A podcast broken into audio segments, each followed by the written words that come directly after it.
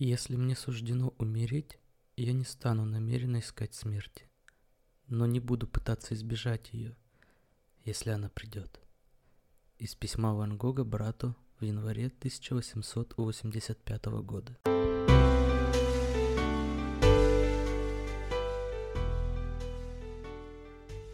Привет, друзья!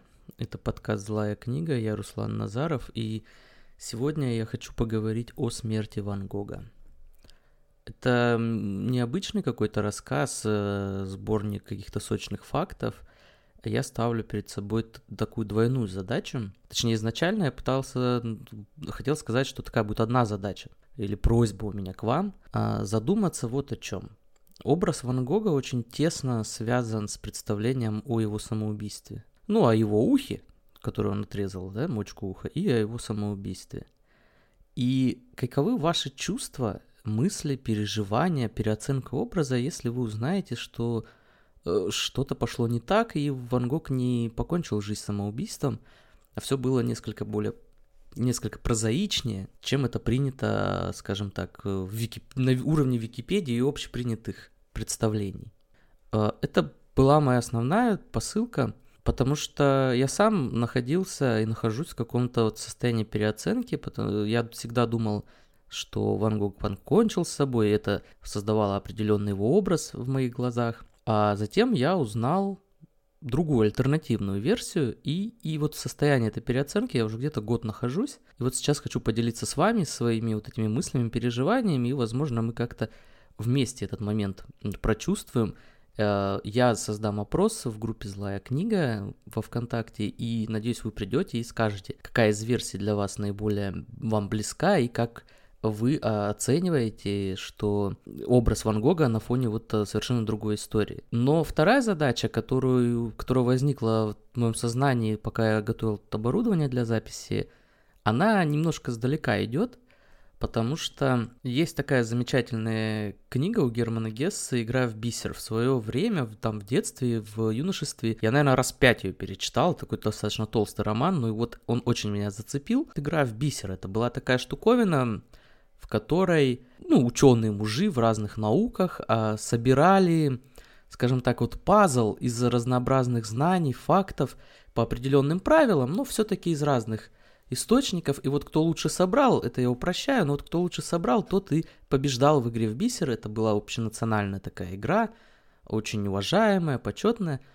И это все я к чему? А, я хотел бы вам подкинуть вот такую задачку, да, вот факты. Мы поговорим об одной версии смерти Ван Гога, о другой версии, а вы бы задумались, что, по сути дела, вот такой выбор таких версий, это и есть определенная игра в бисер. Это попытка просто переставлять какие-то элементы, попытка их как-то связать. Я не веду ни к чему определенному, просто хочу, чтобы вы задумались об этом. Мне кажется, это очень полезно, потому что позволяет понять, э, что то, что мы называем наукой, зачастую это игра в бисер. Гесса, в принципе, скорее всего, об этом и писал. Я так это понимал в свое время. Ну, сейчас давайте уже перейдем непосредственно к нашей теме и поговорим о Ван Гоге.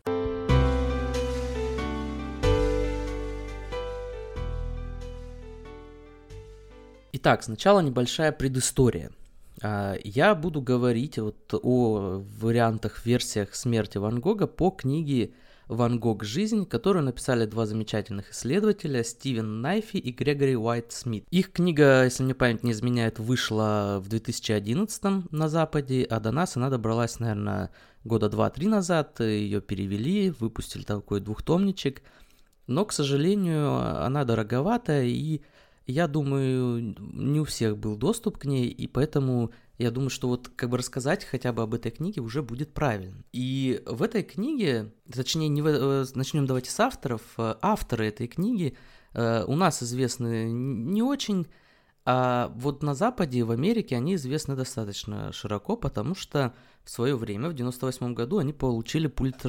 Пулитцеровскую премию. Получили они ее за биографию художника американского, главного, наверное, художника американского 20 века, Полока. А сенсационность этой биографии, кроме других ее там положительных качеств, вот сенсационность ее заключалась в том, что они пытались и доказали, что у Полока были гомосексуальные связи. Учитывая, что образ Полока в американском сознании это такого брутала, то понятно, откуда сенсация-то такая взялась. Характер сенсации у этой книги был. Но, тем не менее, эту книгу многие знают на Западе про Полока. Эм, часто авторов ругали, доходили до всяких глупостей, там, например, обвиняли их в гомосексуальной связи, с каких-то гомосексуальных настроениях внутренних, которые они пытались вот так завуалированно через Полока вылить в мир. Оставим это все американцам, а сами авторы, достаточно добротные исследователи, они начали изучать, готовиться к написанию биографии Ван Гога в 2001 году – работали в музее Ван Гога, в главном музее, и работали с архивными документами. Вот 10 лет они работали над книгой, э, обвинить их в предвзятости э, нельзя. И сама книга это, наверное, одно из лучших, что написано про Ван Гога, потому что, ну, я сужу по своему опыту, я прочитал несколько биографий Ван Гога или книг с ним связанных, и в основном в этих книгах образ Ван Гога подается слишком трагичным, слишком каким-то напыщенным в то же время – а в этой книге достаточно ровный образ, э, объективный. Авторы пытаются отстраниться, скажем так, от общепринятой трактовки Ван Гога, от оценки его как великого художника или великого хорошего человека и дать просто факты. И это, конечно, приятно. Понятно, что полностью объективным, особенно в таком деле, как э, биография, особенно художника – полностью объективным быть нельзя. Но авторы со своей стороны сделали все возможное. Итак, э, как вот мы поступим? Я, как я хочу построить э, подкаст, сегодняшний выпуск? Я сначала расскажу о традиционной версии, затем о слабых местах этой версии смерти Ван Гога, и затем приведу альтернативную версию вот этих авторов. Стивена Найфи и Грегори Уайт Смита. И в конце расскажу немножко историю, э, что произошло после уже того, когда э, эта книга вышла. Итак, давайте начнем со стандартной версии. Я себе даже позволю зачитать, наверное, чтобы уж фак фактам следовать э, точно. 27 июля 1890 года Ван Гог, период между обедом и ужином, отправился из пансиона городка Овер в пшеничное поле рисовать, взяв с собой кисти и холсты. Сразу после ужина он вернулся с пулевым отверстием. Пригласили врача по его просьбе. Но спасти Ван Гога не удалось, он умер через 30 часов мучен... мучений. Эта э, сцена, вот его смерти, она часто ассоциируется с, с его знаменитой картиной «Пшеничного поля с воронами», которая считается широко признана как последняя его картина, но это не так. Я сам встречал такие упоминания о том, что это последняя картина, и даже где-то на выставках. Но на самом деле это не так. Вот как я уже сказал, это, эта картина была написана за две недели до смерти Ван Гога, и поэтому не стоит, вспоминая, думая о самоубийстве Ван Гога, не стоит эту картину сюда э, приплетать. П Почему? Потому что эта картина, она очень эмоциональная, и нужно понимать, что, ну, такой образ, он хорошо воздействует именно в пользу теории самоубийства. Но тут надо отметить, что, опять-таки, мы ее понимаем несколько неверно. Э, Ван Гог не боялся ворон, считал их, наоборот, хорошим предзнаменованием – Поэтому вот эти вот вороны, улетающие вдаль или летящие уж на художника, это я плохо помню, это ни, ни в коем случае не знак какого-то отчаяния. Э, первым версию о самоубийстве Ван Гога выдвинул критик Эмиль Бернар. Он э, посетил Ван Гога, э, посещал Ван Гога, и он знал его. И он эту версию высказал, опираясь на слухи, которые ходили по городу. А, городок Авер, как я сказал, такой небольшой. И вот на этих слухах он основывался и запустил эту версию о его самоубийстве. Затем эта версия закрепилась э, в книге Ирвина Стоуна, а затем уж канонизировали ее окончательно в середине 50-х годов э, в Голливуде фильмом «Жажда жизни», который был оскароносным. Поэтому в массовое сознание э, прочно вошла идея о самоубийстве Ван Гога. Среди прочего, почему э, эта идея так, про, так хорошо засела в головах людей? Потому что импрессионизм очень хорошо сочетался с таким образом художника. Импрессионизм, как я рассказывал в одном из своих предыдущих подкастов, это э, искусство, которое основано на чувстве. Не на объективном отражении мира, а именно на э, прочувствование его и выражение в картинах эмоций, переживаний художника. С этой позиции художник всегда должен находиться в каком-то, э, ну, знаете, так, экзистенциальном кризисе, чтобы генерировать где-то в себе вот эти сильные эмоции, чувства, которые потом можно выносить на полотна. Ван Гог совершенным образом соответствовал этому представлению. То, что он был в психбольнице, то, что он был неустроенный в жизни, скитался, какие-то глупые грязные приключения с ним происходили, его сложные отношения с семьей, с отцом – Э, вот это все отлично соответствовало образу импрессионизма. К этому образу завершающим штрихом, конечно, становилось самоубийство одного из главных художников. Здесь нужно еще учитывать, что очень долгое время про Ван Гога не было хороших э, рецензий, даже вообще рецензий. Вот буквально за какое-то время, за несколько месяцев до его смерти, эти рецензии появились. Вот получается такой момент, что только заговорили о художнике, только начали осознавать его творчество, и тут самоубийство. И кривая его популярности резко взлетает. То есть вот эта версия о самоубийстве, она во многом подпитала популярность Ван Гога. И во многом она потом и держалась на этом. Образ Ван Гога именно так и формировался, через представление о его самоубийстве. И еще какие-то такие же моменты, которые как будто бы вели к этому финальному штриху. Э, дружба с Гогеном. Э, то, что он там в Гогена стульями кидал. Э, отрезанное ухо. То, что он был в психбольнице. Вот это все, понимаете? Оно вроде бы как подводило логично к тому, что Ван Гог должен был просто, должен был покончить с собой. И так вроде получалось, что по сути дела он с собой покончил. Но эта версия о том, что Ван Гог покончил с собой, она авторам не давала покоя. Когда они работали в музее Ван Гога с документами, э, они обращали внимание на всякого рода нестыковки. Ну вот давайте по перечислю просто некоторые такие нестыковки. Первое. Неясно, куда делись все улики и все вещи художника. Как я говорил, он взял с собой краски, он взял с собой холст, и он пошел в пшеничное поле рисовать по традиционной версии. Но в последующем полиция так и не нашла ни холстов, ни красок, не говоря уже о том, что не было найдено оружие. Куда это все делось? Второе. Странный характер самой раны. Это был выстрел в верхнюю часть живота, не в голову, под косым углом и со слишком э, дальнего расстояния, чтобы художник мог сам нажать на курок.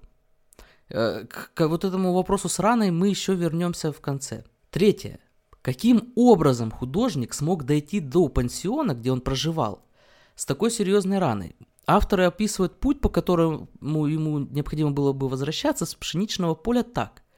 По крутой неровной тропинке, а затем по лесистому берегу в сгущающихся сумерках. По уверениям авторов, э, боль была невыносимой, должна была быть при таком ранении. И как художник, как Ван Гог смог преодолеть такой э, путь? Четвертое. Почему есть свидетельство, что его э, видели в, в тот день на дороге к поселку Шапанваль? Это совершенно в противоположном направлении от пшеничного поля. И в то же время, почему не было ви- нет свидетельств, никто не видел его, как он шел на само это пшеничное поле, или как он возвращался с него?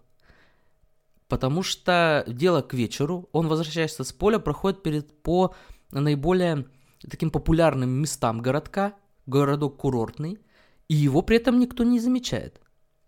Дальше, пятое. Почему он не оставил предсмертной записки?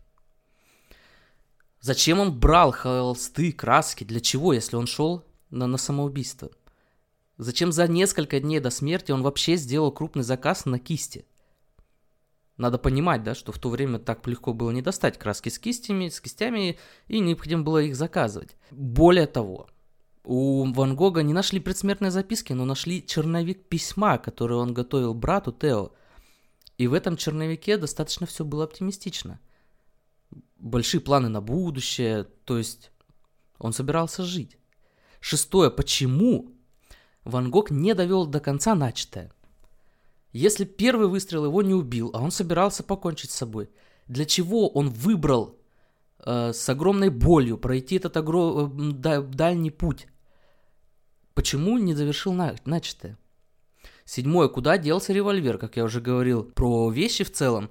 Но про револьвер это самый главный вопрос. Если бы нашли револьвер, можно было установить, как это все произошло, откуда у него вообще оружие. Потому что до этого художника никто с оружием не видел. Точно было известно, что он не умеет с ним обращаться. Так откуда был револьвер, куда он делся? Восьмое, почему Ван Гог, когда он вернулся, почему Ван Гог, когда он вернулся уже с поля предполагаемого, вызвали полицию, полиция ему напомнила, что за попытку самоубийства предусмотрено уголовное наказание, и его спросили, вы пытались с собой покончить? И он неуверенно сказал, да, наверное.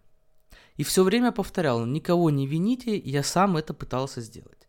Для чего? Откуда эти слова?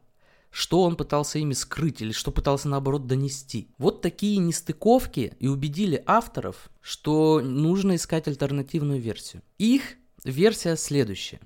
Она основывается в основном на рассказе 80-летнего старика, который в середине 50-х годов решил признаться, рассказать о своих отношениях с Ван Гогом. Старик этот был известным уже банкиром во Франции. А признаться он решил по той причине, что как раз выходит фильм «Жажда жизни», и он не согласился с тем образом, пафосным образом Ван Гога, которым там был показан, и решил рассказать, каким был Ван Гог на самом деле. Итак, Ван Гог дружил, когда жил в этом городке, с двумя подростками, Рене и Гастоном Секретан. Собственно, историю поведал один из них, Рене. Отцом этих подростков был процветающий аптекарь. Подростки приезжали в город на каникулы. Вот в этот раз они тоже приехали. Там же был художник. Э, Рене на, это, на этот момент было 16 лет. Э, Гастон был в хороших отношениях с Ван Гогом, тянулся к художнику, они обсуждали искусство, картины. Рене же был повесой, как это раньше называлось, гулякой, выпивал, кутил, и это все в 16. А, любил носить костюм Буффало Билла, который был его героем. И к этому костюму он добавил револьвер.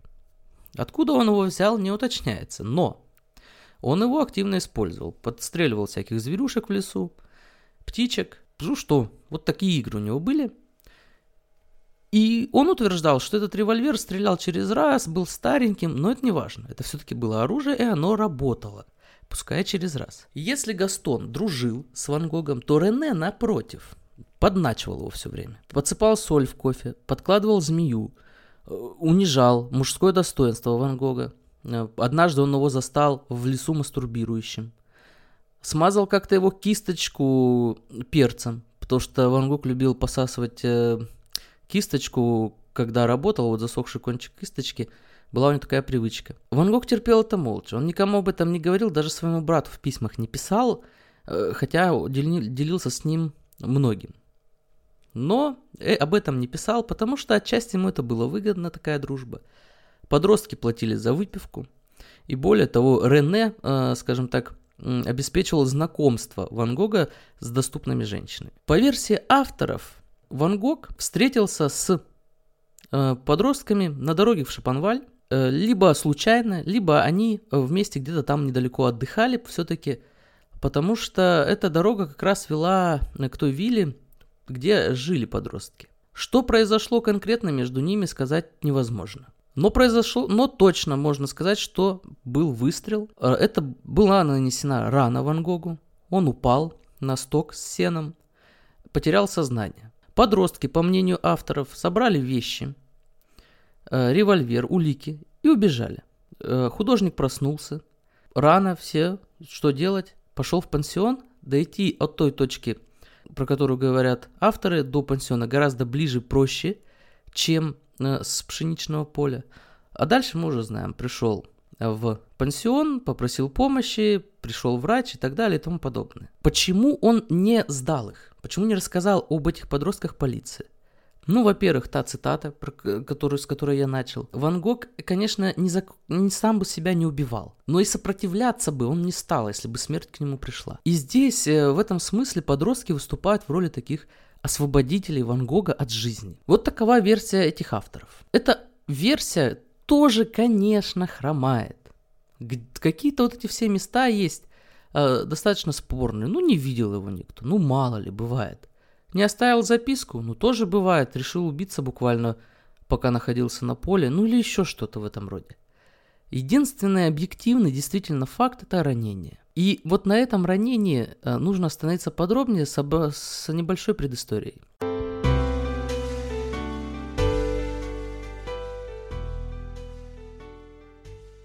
Версия, с которой выступили авторы, конечно, многих не устроила. Многие говорили, что этот Ван Гог, которого обрисовали авторы, это не тот Ван Гог, которого мы знаем по «Звездной ночи». Этот образ трагичного художника, он очень сильно в, обще... в сознание вошел.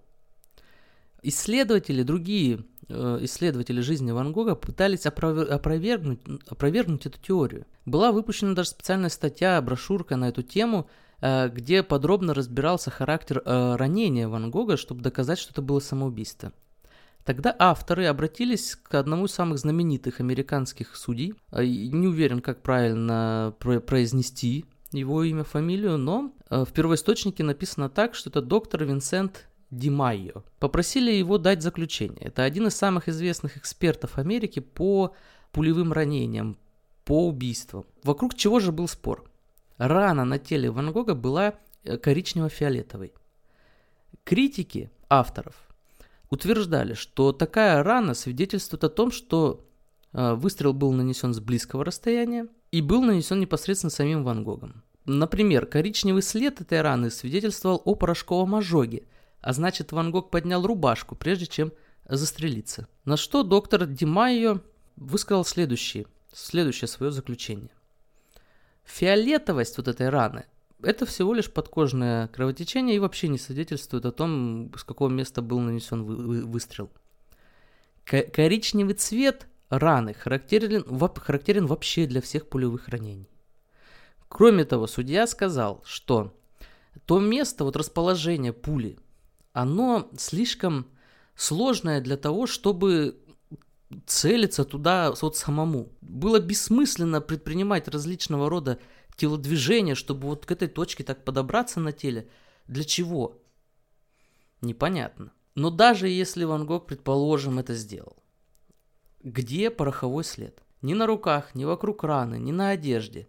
Порохового следа, следа не было, а порох тогда был очень грязным. И в любом случае, если бы рана была нанесена с такого близкого расстояния, след бы остался.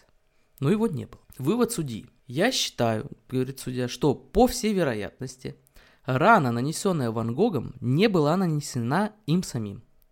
Другими словами, он не стрелял в себя. Все, конец истории. Теперь остается каждому из нас сделать свои выводы по этой истории. Верим мы, не верим. Э, есть слабые места в одной теории, есть слабые места в другой теории. Чему мы доверяем? И когда оцениваем мы факты, не доверяем ли мы больше своему образу, который в нас тоже уже проник и укрепился, образу о художнике, который покончил с собой, о помешавшемся, возможно, художнике? Вот этот вопрос, мне кажется, самый главный. Не даже не то, как фактически обстояло дело.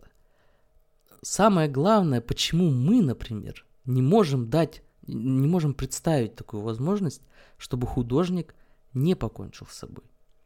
Почему образ художника для нас настолько важен? Вот такой вопрос хотел я поднять этим выпуском, и надеюсь, мне это, у меня это получилось. Пишите свои комментарии, подписывайтесь на мой подкаст, чтобы не пропустить новые выпуски. На следующей неделе будет интереснейший выпуск. Интереснейший. И он будет касаться проблемы вагонетки. Одна из самых сложных философских социологических проблем. Я об этом обязательно расскажу, в чем ее суть, какое исследование недавно международное было проведено на этот счет, и что же выяснилось о природе человека и готов ли он идти на жертвенность. Это все в следующем подкасте. А этот подкаст, я надеюсь, что вам понравился. Ставьте лайк, делитесь э, с друзьями. Пускай остальные тоже задумаются и узнают, как минимум узнают, что есть альтернативная, совершенно другая версия смерти Ван Гога. Ну а сейчас всем пока.